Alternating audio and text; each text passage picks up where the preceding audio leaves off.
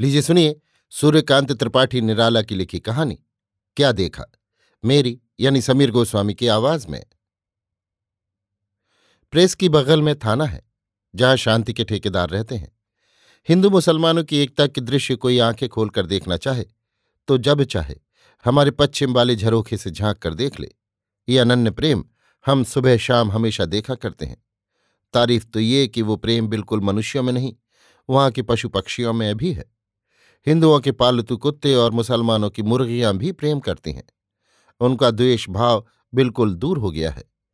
वहीं पीपल के पेड़ के नीचे एक छोटे से चबूतरे पर भगवान भूतनाथ जी स्थापित है। चार चावल चढ़ाकर चक्रवर्ती बनने के अभिलाषी शिवजी के अनन्य भक्त हिंदुओं में से हर एक चार चार चवालीस चावल तो ज़रूर चढ़ाता है और श्रद्धेय शिवजी को अपने पंजों में फांस कर जैसे नीचे वाले पर ऊपर वाला सात हफ़्ते के सवारी कसता है। मुर्गियाँ शिवजी पर चढ़ाए चावल चुगा करती हैं और मारे आनंद के सिर उठाकर कुकड़ू की हर्षध्वनि से हिंदुओं को चक्रवर्ती यानी चक्की में पिसने वाला बना देने के लिए खुदा से दुआ मांगती है। मुझे रात को नींद नहीं आई। सुबह को बिस्तर पर से उठकर चारपाई की बगल में मेज के सहारे बैठा हुआ आप बीती नई घटना पर बड़े गौर से विचार कर रहा था। वो घटना बड़ी लंबी चौड़ी थी और श्रृंगार से विभत्स तक प्रायः सभी रस उसमें आ गए थे। सोचने लगा, उसका प्रेम सच्चा है या झूठा? उसने कहीं प्रेम की नकल तो नहीं की? परंतु क्यों फिर उसने अपने पीछे मर मिटने वाले, पसीने की जगह खून की नदियाँ बहाने वाले बड़े बड़े करोड़पतियों को उस दिन टके सा जवाब दे दिया? वे बेचारे अपना सा मुँह लेकर लौट गए। अगर वो वैश्य है तो वो उसी की क्यों ना हुई जिसके पास धन है? परंतु ये किसी दुश्मन की कारस्तानी भी हो सकती है कि मुझे फंसाने के लिए उसे सधकर ये जाल रचा हो। लेकिन उसकी भरी हुई आवाज़ में बनावट नहीं थी। त्रिया चरित्र का स्वर नहीं बज रहा था। कुछ हो, मैंने जिस शान पर स्त्री का मुँह देखने से इनकार कर दिया है, उसे अंत तक ज़रूर निभाऊँगा। बुरा हो इस साहित्य सौंदर्य का, जिसके फेर में पढ़कर कवि सुंदरलाल जी के साथ मुझे वैश्यालय जाना पड़ा और सौंदर्योपासना की प्रथम पूजा मैंने एक वैश्या के चरणों पर अर्पित की। इतने में कुकड़ों की कर्कशनाद ने कान ऐठ से दिए। चौंक पड़ा। विचार का सिलसिला टूट गया। दस बजते बजते सुंदरलाल जी की भेजी हुई एक चिट्ठी मिली। चिट्ठी उनका नौकर मेज पर रख गया था। मालूम हुआ कि चिट्ठी मेरी नहीं, उनकी है। कारण से मेरे पास भेजी गई है। पत्र की इबारत इस तरह है। तेरह न्यू स्ट्रीट, कलकत्ता, तीन सितंबर, तेईस। प्रिय सुंदर जी, आज शाम को आप अपने मित्र को लेकर ज़रूर आइए। आपके मित्र वही जो उस दिन बुध को आए थे। ज़्यादा और क्या लिखूं? आपकी हीरा बस इतने ही से पत्र के बाहरी समाचार के सिवा उसका अंदरूनी मतलब समझ में नहीं आया। सिर पर संदेह का भूत सवार था ही। लगा विचार की सीधी टेढ़ी गालियाँ झांकने। मैंने लाख प्रयत्न किए, पर इस बागी से मेरी एक न चली। और चलती भी कैसे? सवार तो वही था ना। मैं तो उस वक्त किराए का टट्टू ही बन रहा था।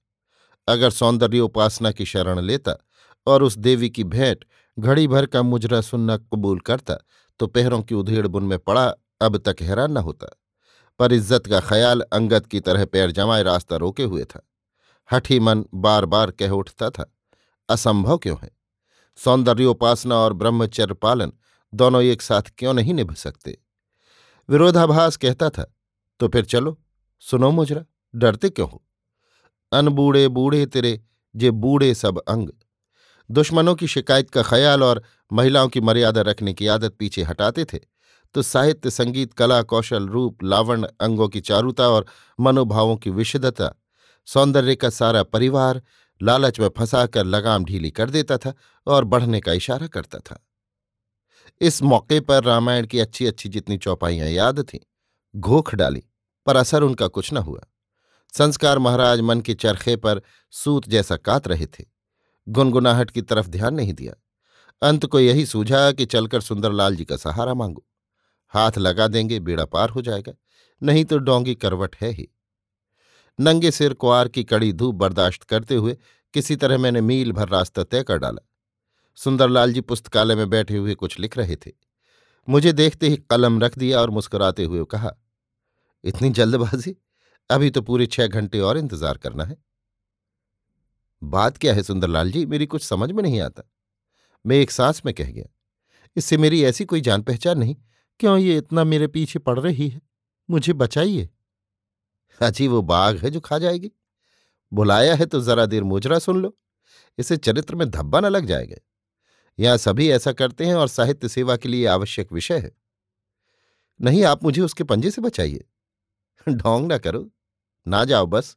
यो कालिदास से लेकर अब तक जितने अच्छे कवि हुए सबके लिए कहते हैं, जब साहित्य की बीमारी बढ़ी, दवा एक यही रही जिससे कुछ फ़ायदा पहुँचा।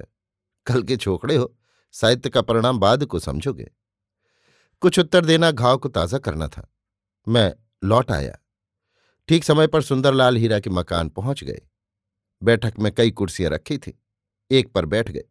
बांदी हीरा को खबर देने के लिए लचकती हुई दूसरे कमरे में गई। दीवार पर कई चित्र टंगे थे। प्रायः सभी हीरा के, नाचते गाते समय के, एक चित्र मर्दाने वेश का भी। सुंदरलाल नज़र गड़ाए हुए उसे देखते और अपने नोटबुक में कुछ नोट करते रहे। जान पड़ा, कविता के लिए सामग्री संग्रह कर रहे हैं। बांदी से आवश्यक बातें पूछकर हीरा बाहर बैठक में आई। सुंदरलाल का आग्रह आँखों के रास्ते निकलकर हीरा के मुँह पर छा गया, लेकिन उसके वैमनस्य से टकराकर अलग हो गया। सुंदरलाल के मन की कामनीय कल्पनाएँ अपनी अपनी बारी से हीरा के स्वागत के लिए गईं। परंतु जेठ के आगे अचानक पड़ी हुई बहू की भांति लाज से घूंघट में मुँह मूंद कर चली आई। सुंदरलाल पतिंगे की तरह उस आग में जलना चाहते थे, पर शीशा लगा था, घुस न सकते थे। हीरा तीन मिनट तक चुपचाप खड़ी रही, जैसे उनके वार झेलने के लिए पहले से तैयार होकर गई थी। समुद्र को इतना शांत देखकर मल्लाह समझ गए कि जल्द तूफ़ान उठने वाला है। मेघों का गरज न बंद हुआ। हवा धीमी पड़ी। सटे बादलों में पहले का आसमान देखने का जरा सा छेद नहीं रहा। लोग समझ गए, वर्षा जोरों की होगी। सुंदरलाल जी, इतना कहकर हीरा संभल गई। भीतर का भाव शब्दों से बाहर हुआ चाहता था। उसे भाव पर अधिकार रखने की आदत थी। कितने मूर्खों को सहाने के नाम से सोहनी सुनाई और इनाम लिया। सहज स्वर से पूछा, आपके मित्र नहीं आए? न आग्रह प्रकट हुआ, न लापरवाही। उसने सुंदरलाल को जाँच करने का मौका भी नहीं दिया। झट पानदान से पान निकालकर पहली की तरह बनावटी भाव दिखलाते हुए उनकी तरफ़ हाथ बढ़ाया। पान लेकर सुंदरलाल अपने श्रेष्ठताभिमान में फूल कर बोले, कहते थे, हम बदनामी से डरते हैं। हम ऐसे मनुष्य को मनुष्य नहीं समझते, मामूली पढ़ा आदमी। हीरा की दृष्टि का सुंदरलाल के अंगों में कड़ा पहरा था। जैसे झूठ में सच की तलाश करना चाहती थी, उसने बदनामी को ध्यान से सुना। फिर अनबनी हो गई, थोड़ी देर के लिए। सुंदरलाल, गाना कब से होगा? अभी तो साजिंदे भी नहीं आए। हीरा, शायद आज गाना ना होगा। साजिंदे पुखराज के घर गए हैं। मेरी तबीयत अच्छी नहीं। आपके मित्र ऐसे हैं, मैं जानती तो हरगिज उन्हें ना बुलाती। उस दिन कहीं से भटक कर आ गए थे, जान पड़ता है। कहाँ रहते हैं? सुंदरलाल ने कहा, यहीं कलकत्ते में। हीरा तो वहीं रहते होंगे जहाँ कूड़ा फेंका जाता है। कहकर हीरा मुस्कुराई। सुंदरलाल, नहीं, रहते तो बड़ी अच्छी जगह है, तीन ग्रे स्ट्रीट में। उनका स्वभाव ही ऐसा है। हीरा, कह तो नहीं सकती, पर मेरी तबीयत आज अच्छी नहीं। लेटी थी, आपके आने से उठकर चली आई। सुंदरलाल अच्छा अच्छा आप आराम कीजिए। सुंदरलाल को विदा करने में हीरा की तरफ़ से कोई त्रुटि नहीं हो पाई। जब तक वे आँख की ओट नहीं हो गए, हीरा खिड़की के पास खड़ी रही। उनके चले जाने पर तीन ग्रे स्ट्रीट लिख लिया। एक अरसा गुजरा। सुंदरलाल के मित्र बीमार पड़े थे। दो दिन से अच्छे हैं। पलंग पर बैठे विचार में गोते लगा रहे हैं। बीमारी के वक्त बुलाने पर भी सुंदरलाल नहीं आए। नौकर जाता था तो बहाना बनाकर टाल देते थे। अगर नाराज़ हो तो वजह नहीं समझ में आती। टेढ़े पड़ने का कोई और कारण हो तो अच्छा हो लूँ, फिर पूछ लूँगा। अभिन्न हृदय मित्र दुख के दिनों में मुँह फेर लें, चिंता की बात है। परंतु मेरी बीमारी के समय से रोज शाम को जो नौजवान सिख अमर सिंह आता है, इरादे का पक्का और सच्चा मित्र जान पड़ता है। शाम को रोज डॉक्टर बुला लाता था, नुस्खा लेकर बाज़ार से दवा ले आता था। ठीक समय पर पिलाने के लिए नौकर को कितना समझाता था और बातचीत से मेरा दिल बहलाए रहता था। कितनी खबरें सुनाता था। जान पड़ता है, संवाद पत्र बहुत पढ़ता है। शाम हो गई, आता होगा। मालिक की गंभीर मुद्रा देखकर भजना को खबर देने की हिम्मत नहीं पड़ती थी। एक कदम बढ़ता था तो दस कदम बढ़ जाने के समय तक उसी जगह खड़ा मालिक का मुँह ताकता रहता था। दिल मज़बूत करके कुछ बढ़ता था तो फिर ठिठक कर ठहर जाता था।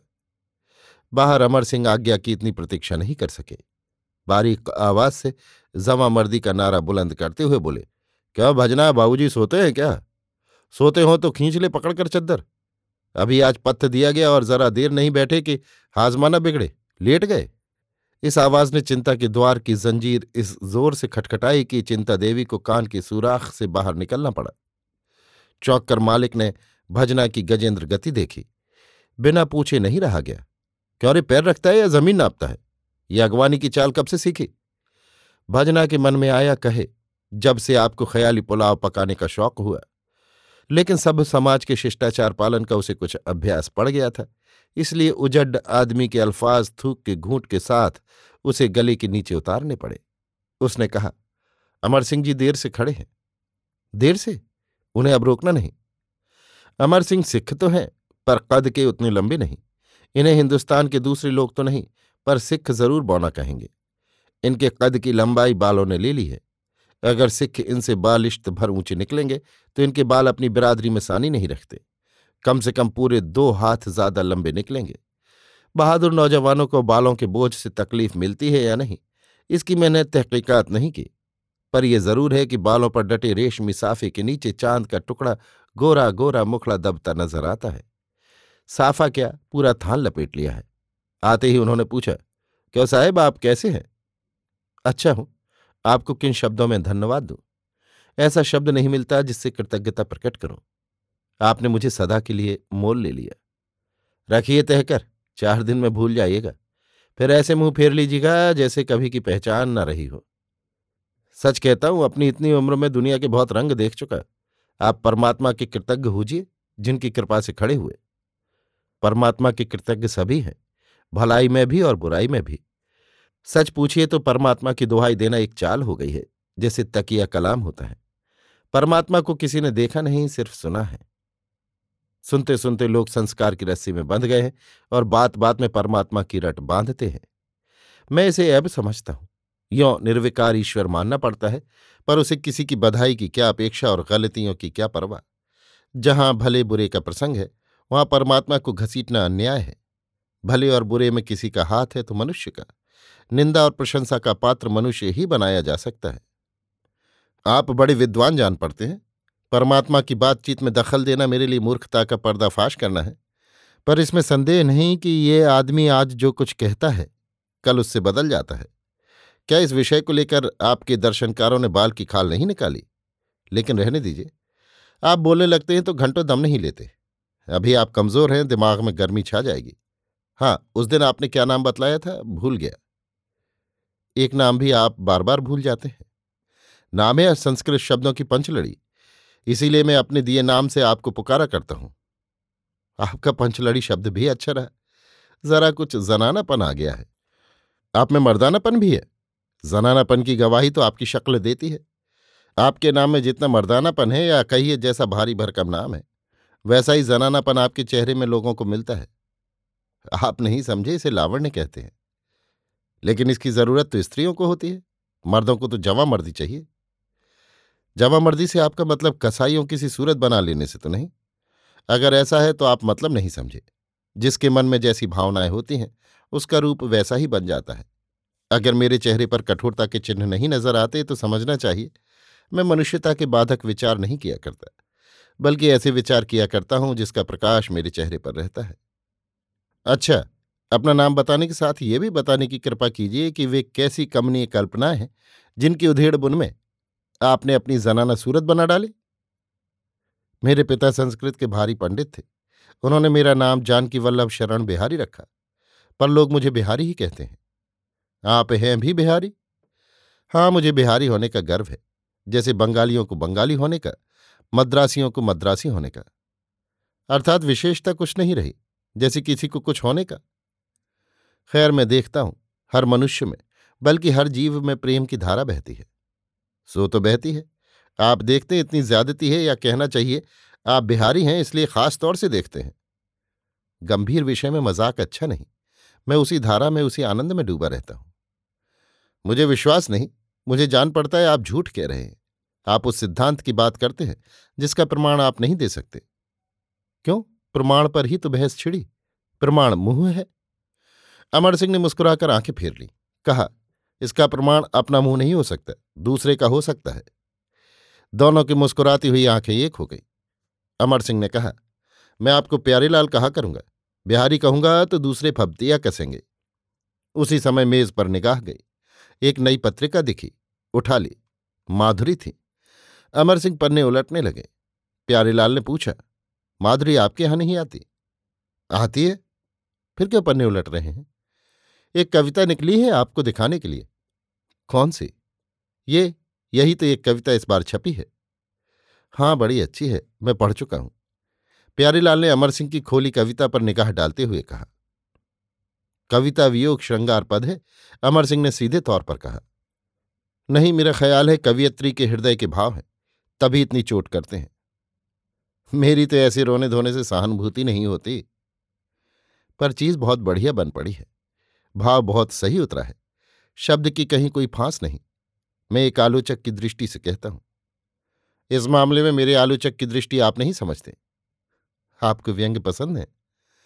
पसंद मुझे असल में सब कुछ है या कुछ नहीं? व्यंग पकड़ में आता भी है? क्यों नहीं? मैं तो देखता हूँ, नहीं आता। यानी मैं व्यंग नहीं समझता। यानी मुझे साफ़ साफ़ कहना चाहिए कि आप सर्वज्ञ हैं। नहीं, सर्वज्ञता की बात नहीं, पर भले बुरे की पहचान हो जाती है। ये रचना प्रथम श्रेणी की है। अच्छा पत्रिका मुझे दीजिए, मैं अपने एक प्रोफेसर से पूछूँगा। अभी तो आपने कहा था कि आपके पास पत्रिका आती है। पर मैं साथ तो नहीं ले आया। यहाँ से चलते समय प्रोफेसर साहब से मिलता जाऊँगा। अर्थात मेरी बात पर आपको विश्वास नहीं। आप क्या मालूम करना चाहते हैं? छंद, रस, अलंकार, ध्वनि? यानी आप खुद सब कुछ बतलाएँगे, पर पत्रिका नहीं देंगे? अभी मैंने पूरी पढ़ी नहीं। अच्छा इसकी लेखिका हीरा कौन है? प्यारे लाल कसमसाए अमर सिंह निगाह गड़ाए देखते रहे। कुछ देर बाद कहा अच्छा पढ़ लीजिए, फिर ले जाऊँगा। प्यारीलाल अनमने थे। अमर सिंह विदा हुए। कई दिनों से प्यारीलाल अच्छे हैं। शाम को अमर सिंह आते हैं, गपशप करते हैं, चले जाते हैं। प्यारीलाल अमर सिंह की सेवा की जितनी तारीफ़ करते थे, आजकल उनकी भोली सूरत पर उतने ही ललच पड़े हैं। अमर सिंह का चेहरा उनके दिल की तस्वीर से मिलता जुलता है। पहले वे अमर सिंह की सेवा को जिस पवित्रता से देखते थे, अब चेहरे को उसी पवित्रता के विचार से देखते रहते हैं। उन्हें बड़ी तृप्ति मिलती है। एक प्रकार की शक्ति भी ऊपर को उठती हुई उन्हें ऊँचा उठा देती है। उन्हें ये मालूम नहीं हुआ कि इस तरह पवित्रता दर्शन से कामना के चेहरे पर पड़ा नकाब उठता गया। वो कामना भयंकर न होकर भी भयंकर थी। उससे खतरे में पड़ने की संभावना थी। वो जानबूझकर आसक्ति से मित्रता थी। उससे ब्रह्मचर्य की जड़ भी कटती थी। पर प्यारेलाल ये नहीं समझ सके। वे रूप की लालसा सौंदर्य के मोह को साहित्य समझे, जिससे एक दुर्बल हृदय बाहर खिंचा आ रहा था। आँखों की राह से निकलकर एक अतृप्त अभिलाषा बाहर की वस्तु पर सर पटक रही थी। जब दृष्टि सुंदर से लिपटती है, तब कुत्सित से हट जाती है, उसे अवज्ञा का धक्का मारती हुई। यही भ्रम है। प्यारीलाल ये नहीं समझे। वे अमर सिंह को जितनी देर के लिए पाते थे, उतनी देर तक चाह भरी दृष्टि से उन्हें देखते रहते थे।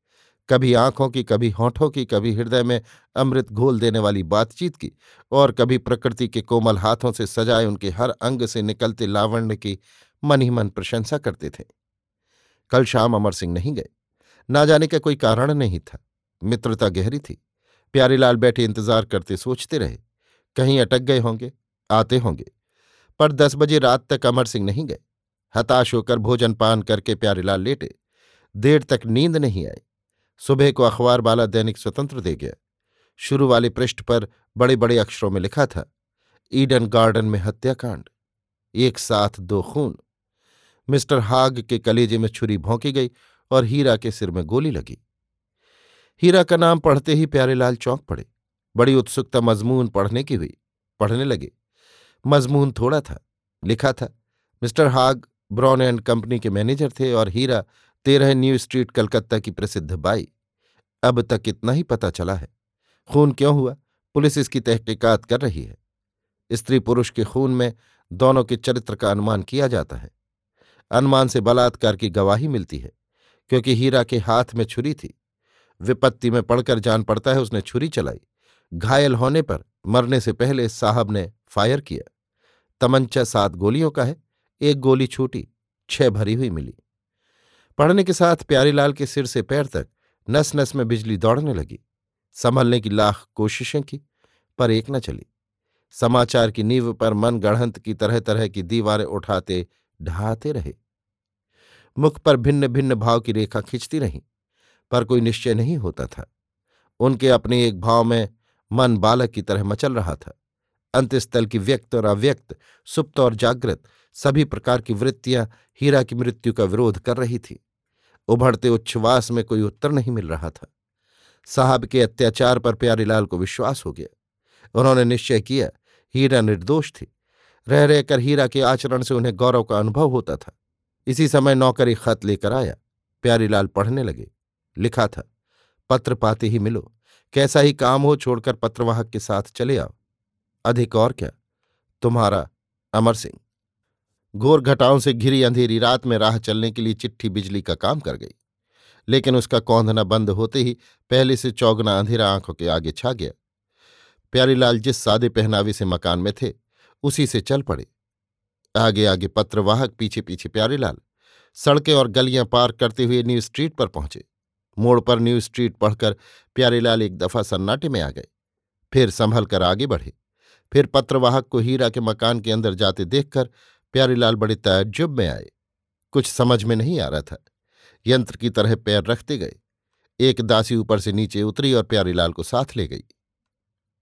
चारों ओर सन्नाटा है। कमरे में उदासी की स्याही सी फिरी हुई है। कुल खिड़कियाँ बंद हैं। सारी सजावट पर काली चादर का एक गिलाफ सा पड़ा हुआ है।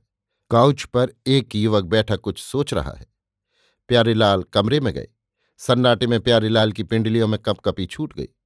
देह में ऐसी जड़ता समाई कि चेहरा उतर गया। प्यारीलाल को युवक ने एक दूसरे काउच पर बिठाया, फिर खुद भी बैठ गया। प्यारीलाल, अमर सिंह? अमर सिंह हाँ। रोते हुए अमर सिंह का गला बैठ गया था। आवाज़ भारी थी। इसी से शोक की सूचना मिलती थी। उनके दुख से प्यारीलाल के हृदय में सहानुभूति नहीं आई।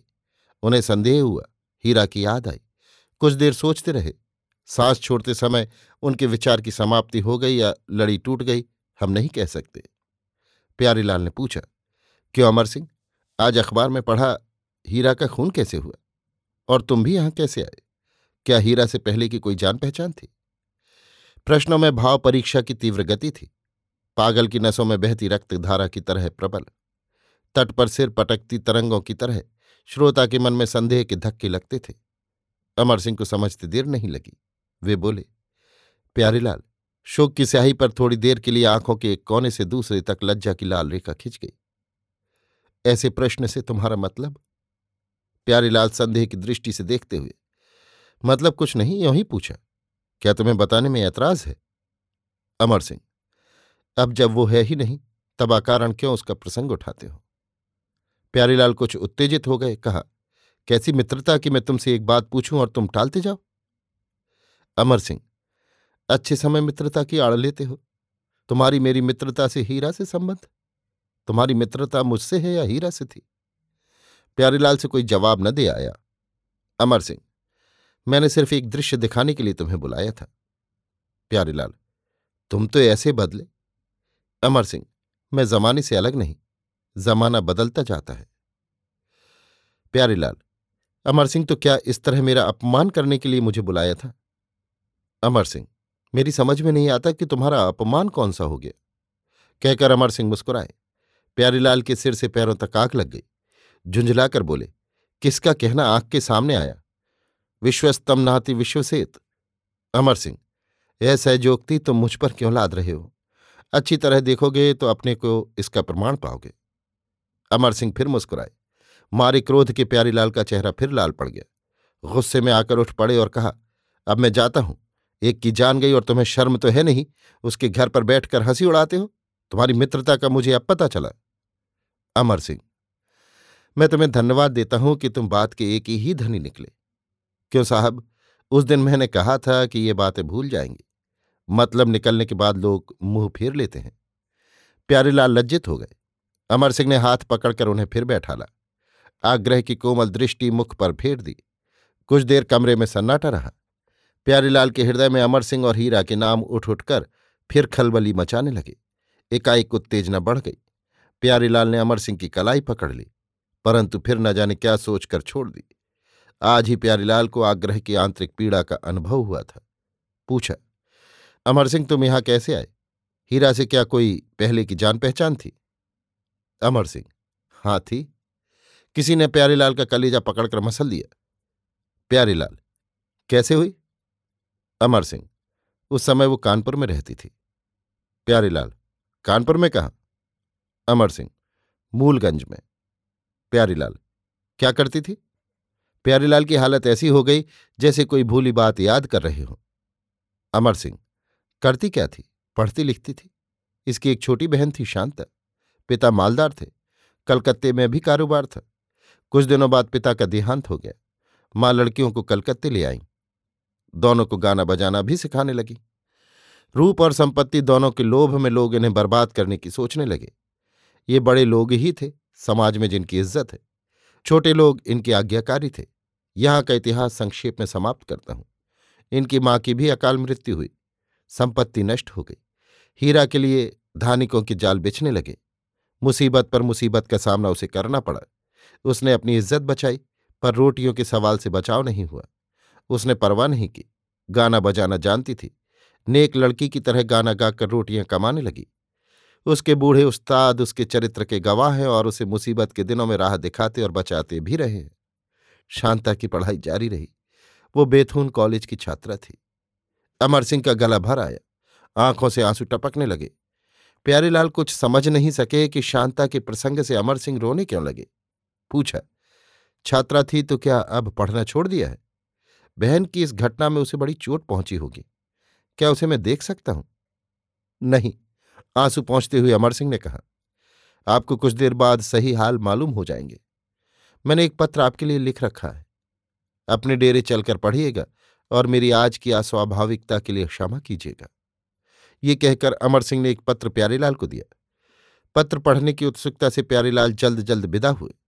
अपने डेरे पहुँचने से पहले ही खोलकर पढ़ने लगे। लिखा था प्यारेलाल मैं अपने को कृतार्थ समझती हूँ कि तुम मुझे चाहते हो। यहाँ तुम जिस अमर सिंह से मिले, वो मैं हूँ। वहाँ तुमसे जो अमर सिंह मिलते थे, वो शांता थी। दम निकलते समय शांता ने घर के पते के साथ मेरा नाम कहा था। मतलब वो मेरे मकान में रहती है। आगे अपना नाम और बाकी बातें कह नहीं सकी। बोल बंद हो गया। संवाद पत्र की खबर के बाद मुझे देखकर तुम चौंकोगे, संदेह करोगे। इसलिए दुख से मुझे अमर सिंह के कपड़े पहनने पड़े। कल संवाद पत्र में सही खबर छप जाएगी। तुम्हारी हीरा।